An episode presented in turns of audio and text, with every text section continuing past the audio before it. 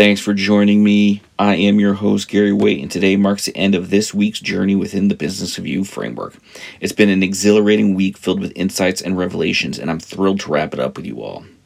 This week, we delve deep into the decision-making and its impact on personal growth. But what happens when we get stuck in overanalysis? That's right, we encounter analysis paralysis. It's the sneaky roadblock that halts our progress and leaves us stranded in indecision. So why do we fall into this trap? Often it's due to our lack of confidence or clarity about our goals. Add in external pressures and we're stuck. But fear not, adventurers, for there is a way out.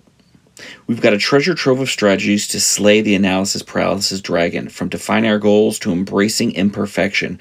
We've got the tools to navigate through indecision, so let's march forward with unwavering resolve. Next, personal branding, the art of crafting our unique identity. Just like a master craftsman shaping a masterpiece, we must curate our personal brand to attract opportunities. It's about embodying confidence and professionalism in every interaction. And what about sales and marketing? Every interaction is a chance to showcase our expertise. By dressing the part and exuding confidence, we send a clear message. We mean business.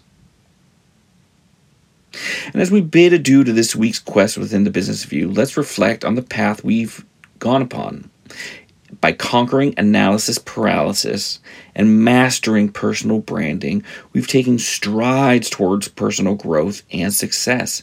But remember, this journey is far from over, so let's march forward into the unknown. So here's to another week of growth, discovery, and celebration within the Business of You.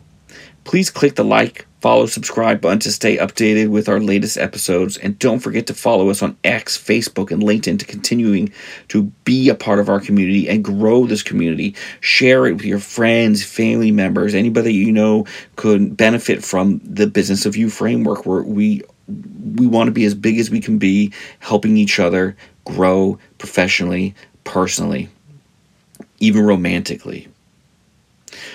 So, until next week, remember, you are the CEO of your life. Stay inspired, stay motivated, and continue unlocking the limitless potential within the Business of You. See you soon, folks.